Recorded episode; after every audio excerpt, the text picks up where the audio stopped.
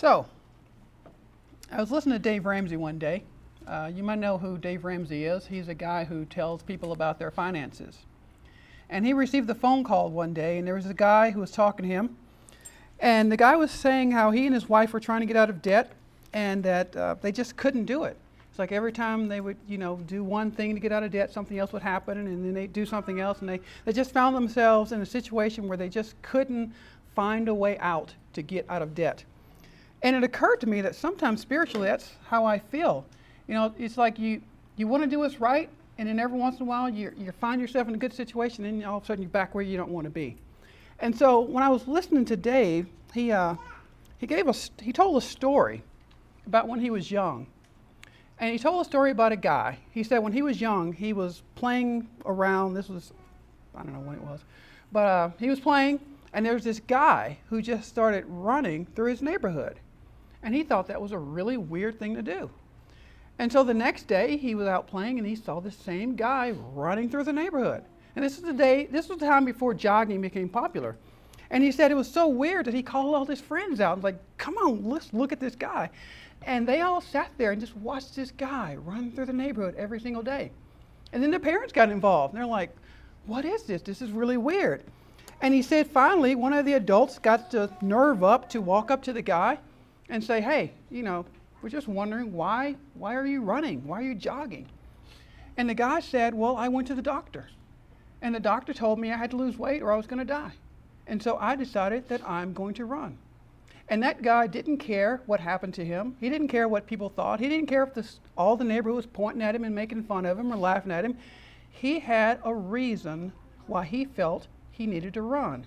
He had a why. And I think sometimes when we find ourselves struggling spiritually, is because our why isn't big enough. Because if we looked at our lives and said, I need to do what's right, because if I don't, I will be lost, then we will realize that our why is so big and those small things that seem to drag us down, that seem to keep us back, won't feel as important. So sometimes I forget my why. I forget my reason because I'm focusing on all the small things that are not important in life.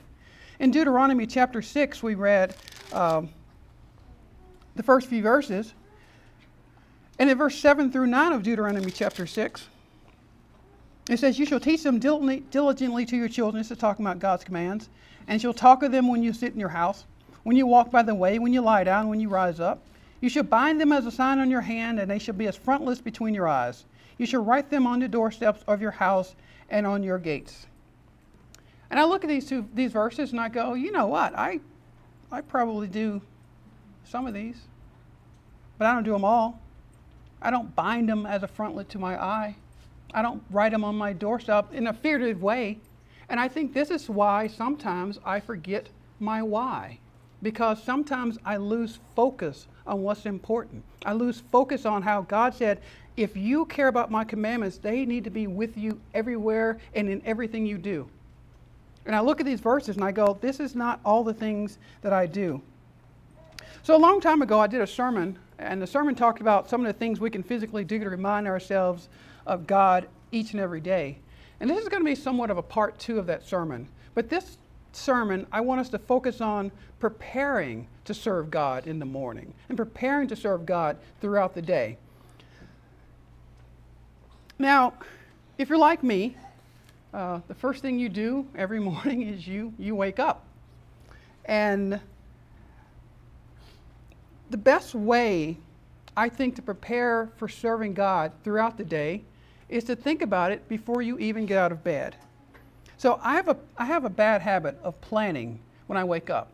There's lots of things to do in my house. So the first thing I do when I wake up, I start, I start planning my day. What do I need to do? How do I need to do this? What do I need to accomplish? And I realize that that's probably not the best thing that I need to do in life. Because what I'm doing is I'm planning the physical things that I need to do. Where do I need to go? What do I need to accomplish? And I'm not saying that we should not focus on those things and th- that those things are not important. But I think if we want to truly bind God's laws on our frontlets, if we want to really write them on our doorstops and things like that, the first thing we need to do is we need to wake up and remind ourselves that it's not our day. It's not my day. I wake up, I have a habit of waking up and saying, What am I going to accomplish with my day? And that's my mentality. And it, I have a funny thing that I start doing now, which is kind of funny. Um, I have a funny thing. Of, I ask my question. I ask myself a question to remind myself of who I am. And you might want to do this yourself. So, suppose you woke up one morning and it was dark, like black dark. And you looked at your clock and you're like, wow, whew, it's three o'clock. The sun's supposed to be, well, well, you wouldn't be asleep until three, but the sun should be out, you know? Or if you woke up really late and there was just, the sun had not risen. Do you think the president would call you specifically and say, hey, the sun's not out. You need to do whatever you need to do to get it raised? And my point is, is that we often think that it's our day. It's not our day. If the sun didn't rise tomorrow, no one's going to call Eric Strickland and say, hey, you need to make sure this is taken care of. And that reminds me that this is God's day. And it's His day for me to do what I need to do to accomplish His goal. Our kids think that we are awesome and we can do everything. But when you wake up tomorrow, if you were to wake up tomorrow and there was no sun, your kid's not going to walk into your, your room and say, hey, dad, mom, make the sun go up. And I remind myself of that every single morning that the sun rose because God wanted to rise. That I woke up because God wanted me to wake up. And that places me in the mentality of knowing that this is God's day. I don't really quote Genesis chapter 1, but if you turn over to Genesis chapter 1, verses 16 through 18, Genesis 1 16 through 18 says, God made two great lights, the greater light to rule the day and the lesser light to rule the night. He made the stars also. God set them in the firmament of the heavens to give light on the earth and to rule over the day and over the night, and to divide the light from the darkness. And God saw that it was good. And that's what I have to remind myself the first thing God made the sun. God allowed it to rise, and God allowed me to wake up. God is in control, and I only woke up because God let me wake up. My life is not supposed to be spent trying to do what I want to do but what God wants me to do. So when I wake up and start making my lists of all the things I want to accomplish, my mind is not where it should be. My attitude is not where it should be. I should always wake up with the attitude that God has given me another day to do his will. So if you turn over to 1 Peter chapter 4,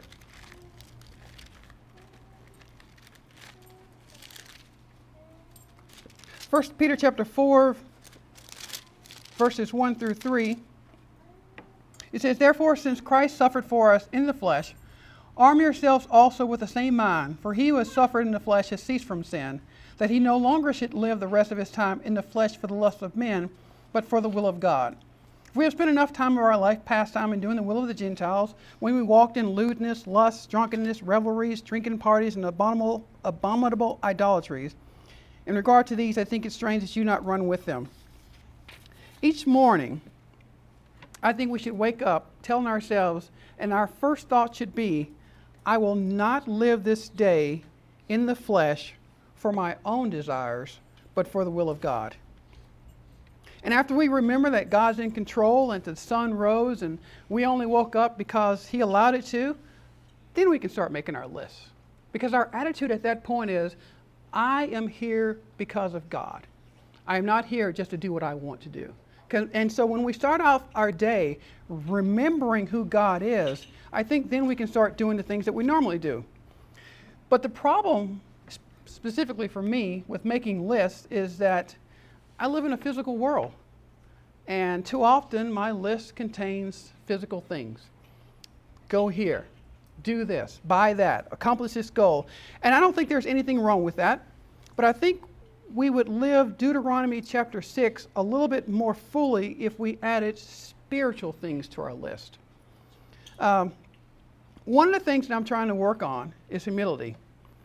And the reason I'm working on this is because the more I learn about humility, uh, the more I realize I'm in trouble.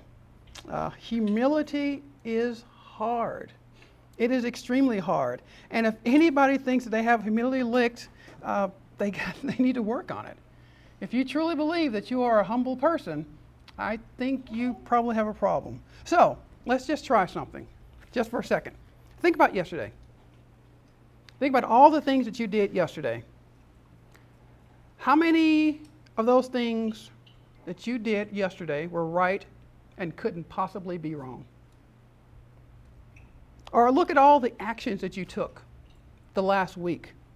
How many of those things are right? And not for a second did you pause and go, hmm, is this exactly what God wants me to do? In the last week or month, how many times did you let other people go before you? Or receive the glory? Let them receive the glory that you deserved. How many times did you step back when you really, really, really deserved to be in front? Humility is hard because it is not our knee jerk reaction to be humble. We want respect on our terms. We want to be thought of as not dumb. And I believe, or as far as I'm concerned, I rarely stop during the day and say, Can I be humble in this situation? That's not a regular thought that I have. So ask yourself do you sit there every day and go, Hmm, how can I be more humble in this situation? We don't do that because too often, as Americans, we feel we have the right to do something, the right to say something, the right to act, and we don't question whether or not what we said was right because we assume it was right.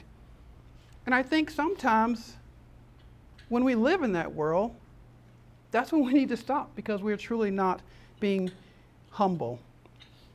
So I've decided there are some areas in my life that I'm going to actively, actively, in the morning before I wake up, come up with ways to be humble because I think you have to prepare to be humble, because I don't think it's a knee jerk reaction.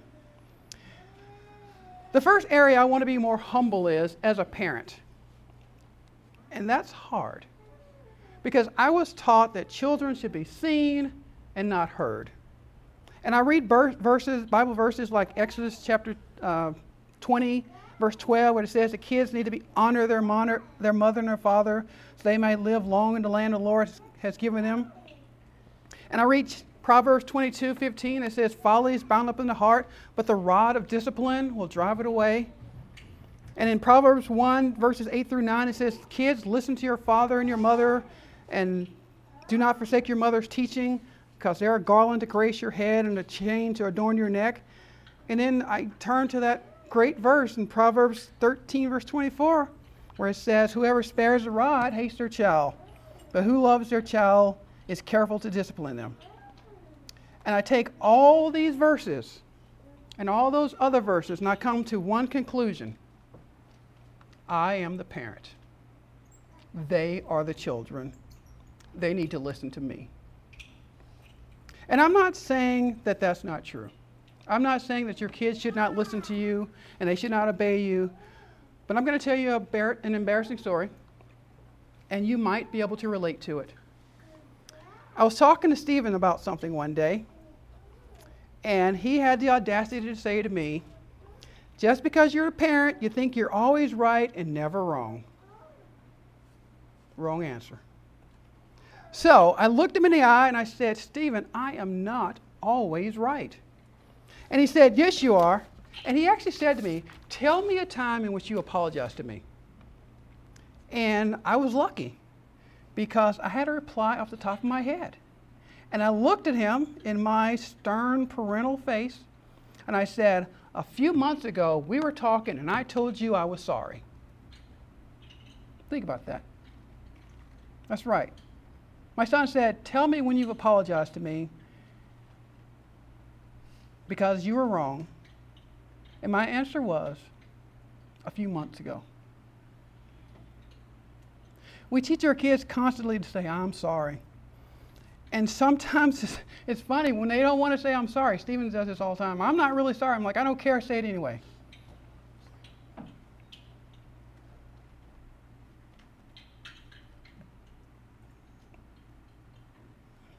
We don't, I don't always live that way.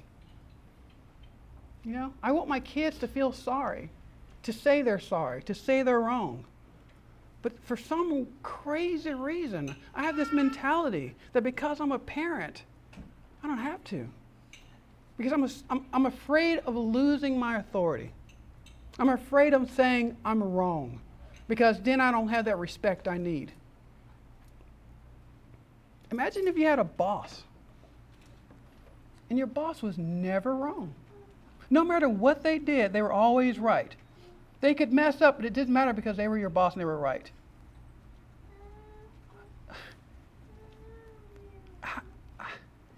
We wouldn't want to work with that person, right? I have a coworker and she drives me crazy. She is constantly asking me for help. And as soon as I give it to her, she says, Yeah, that's what I thought. And it drives me batty because she is always right. Even when she's wrong, she is always right.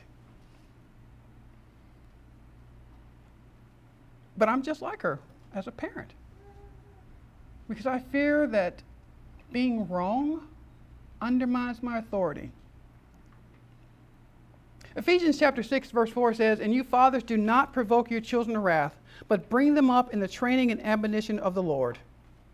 My coworker provokes me to wrath because she is always right. Imagine how our kids feel when we are never wrong. So I'm working on it. And my kids probably think I should work a little bit harder, a little bit faster.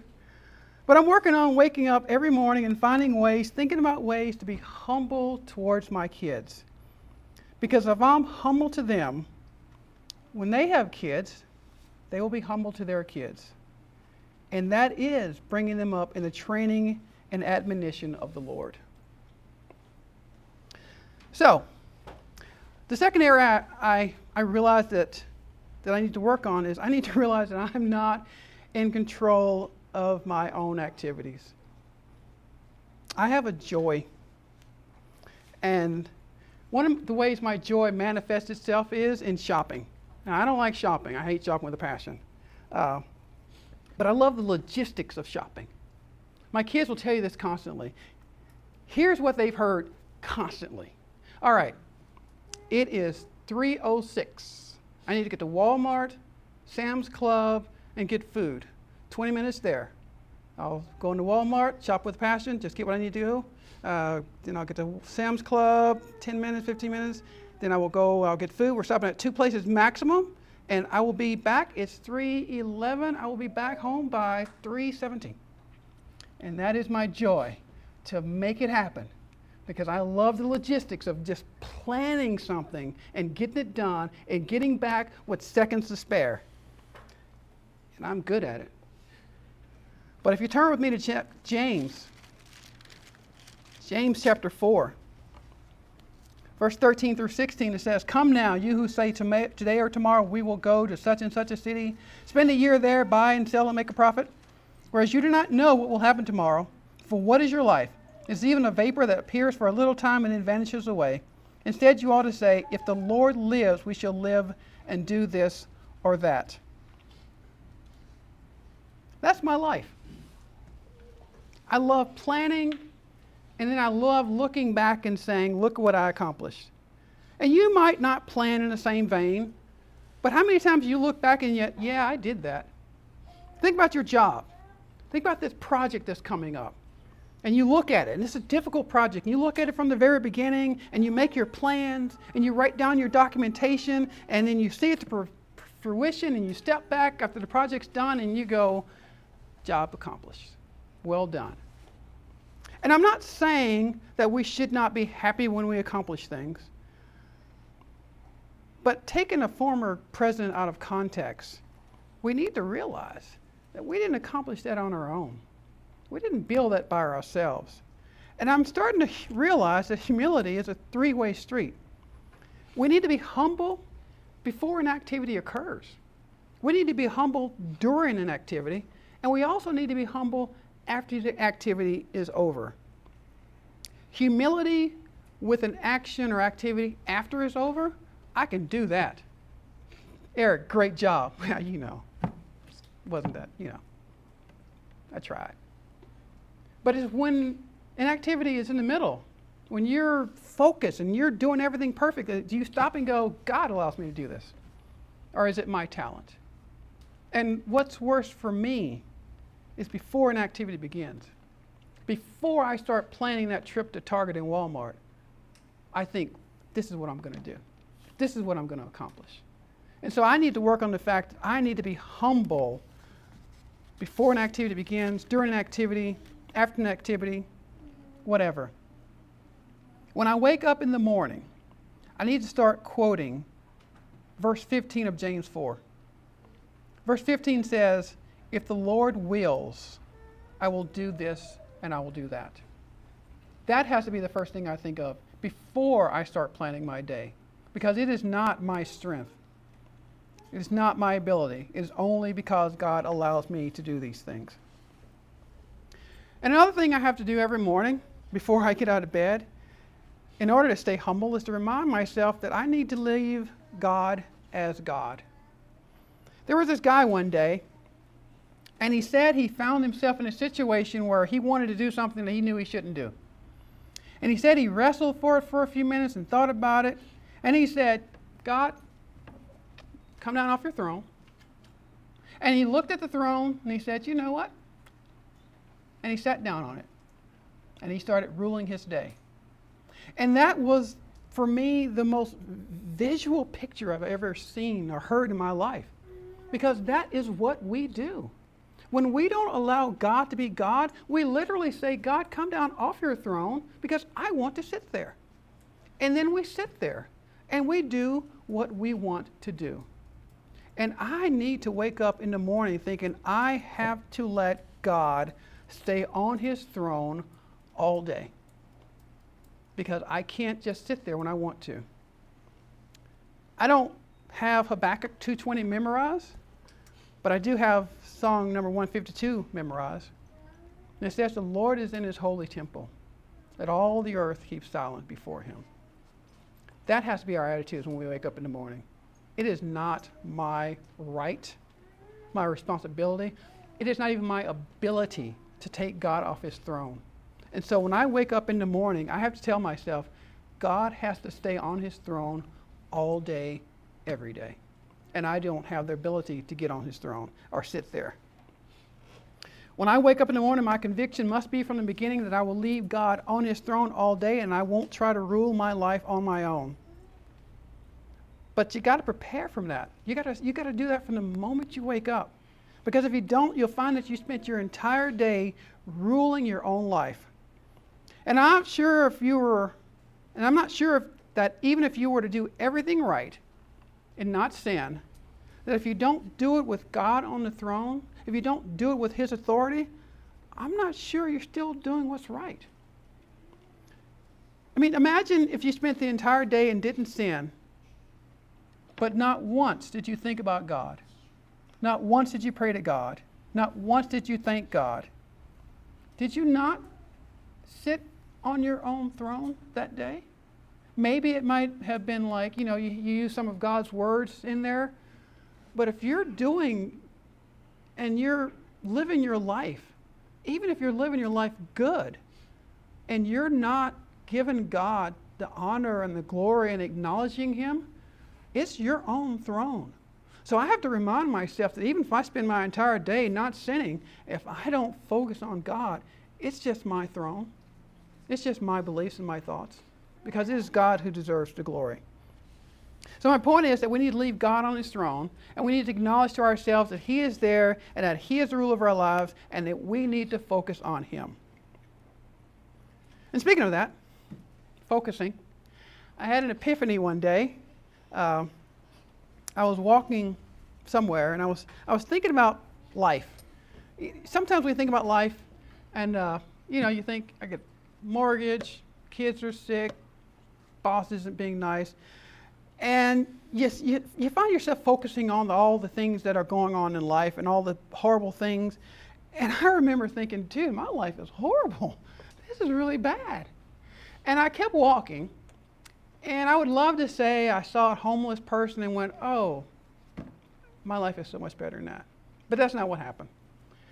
I started thinking about thinking because that's how my mind works. And I thought about uh, a particular verse in Philippians chapter 4.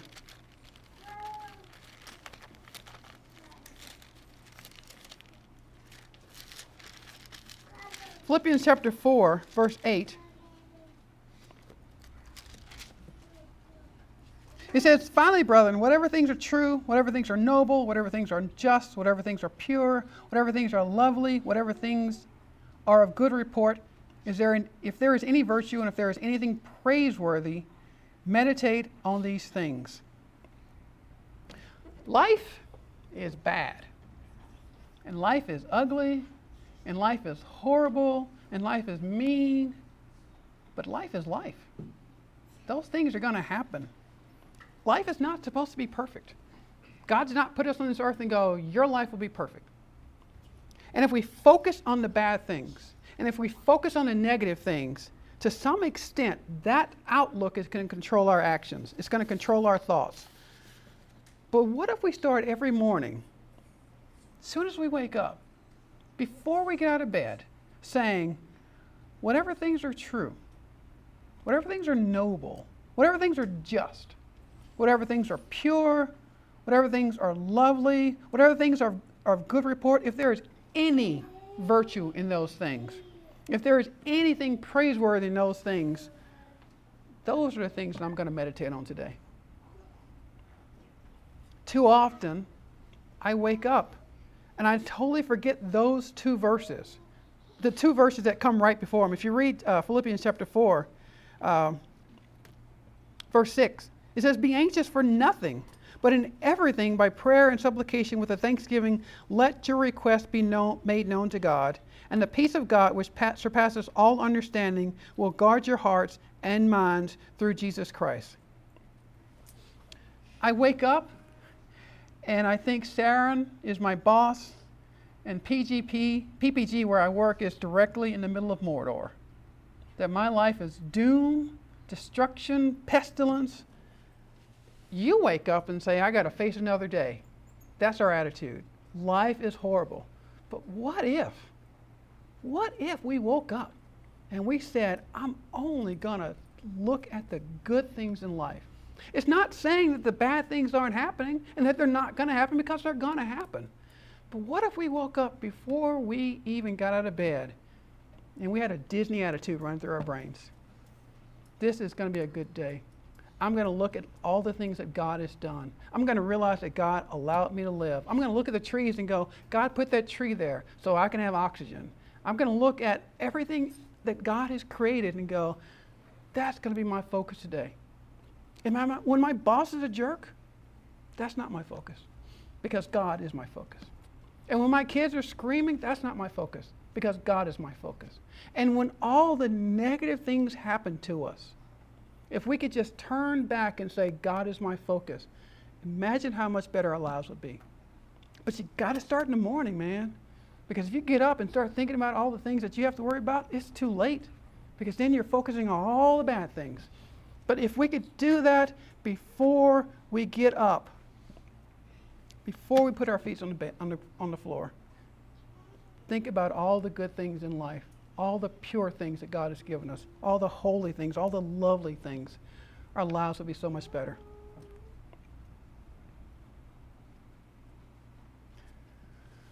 Would I, would we be better people if we woke up and determined that we would only focus on the good things that God has given us in this world? And that, and that doesn't mean we ignore life, but it does mean that we recognize that this life is not all there is out there, that there is something so much better. And finally, I and perhaps you, uh, I need to wake up realizing that God is not a strike here in an emergency God. Because too often, I just feel that I'll do everything that needs to be done, but if things get really, really tough, then I'll start praying. But as long as I'm doing all my normal things in life, it's okay. I can't have that attitude. God is not there just because we're in dire need. God is there all the time. And when we wake up in the morning, when we're planning our day, we need to realize God is there constantly. We need to realize that He is there to help us. He is there to love us. He is there to be with us. He's there to calm, to calm us to everything we need. God is there for. And when we wake up in the morning, our attitude has to be God is there for me. Not just if something bad happens and I get a bad phone call. That's not the time that I only go to God. I go to God constantly. I wake up telling myself, God is there. And when we have that attitude, when we, when we start our day with that morning, with that mentality that God is going to be there for me, how much better would our day be? Because no matter what happens, you already got that mentality God is there. When the bad things happen, you're already thinking God is there. And our lives would be so much better. So I go, I go to meetings. And at the end of our meetings, we always have this affirmation. And uh, there's a part that they say that always struck with me the moment they said it. And I want to leave you with that because I think it is something that I need to focus on constantly. At the end of our meetings, they say to us, there's a question. They say, Are you willing with me now to turn your life and your will over to the care of God, the one who kept us sober yesterday and protects us from the full consequences of our sins in the past? Every single day, we need to wake up with that attitude. Are we willing to turn over our life and our will to the care of God? Because He is the one that kept us alive. He is the one that, even though we sinned, did not destroy us. He is the one that has protected us because of His lo- Son's love from us, for us, from the consequences of our sins. Every single day, that needs to be our attitude. I'm going to put my life, my thoughts, my beliefs, my actions into the care of God because He is the one who's loved me more than I've loved Him. Deuteronomy 6, 1 through 9 is all about preparing. Every day is a new day, and we always need to wake up reminding ourselves of spiritual things so that we don't lose our spiritual why. The world is going to constantly try to throw things at you to get you to lose focus on God. The moment you wake up, there's something that's going to say, focus on me. God's not important. Because that's the world we live in. But when we wake up with our attitude, when we wake up and we prepare ourselves before we get out of bed to do what's right, it'll make our lives a little bit easier.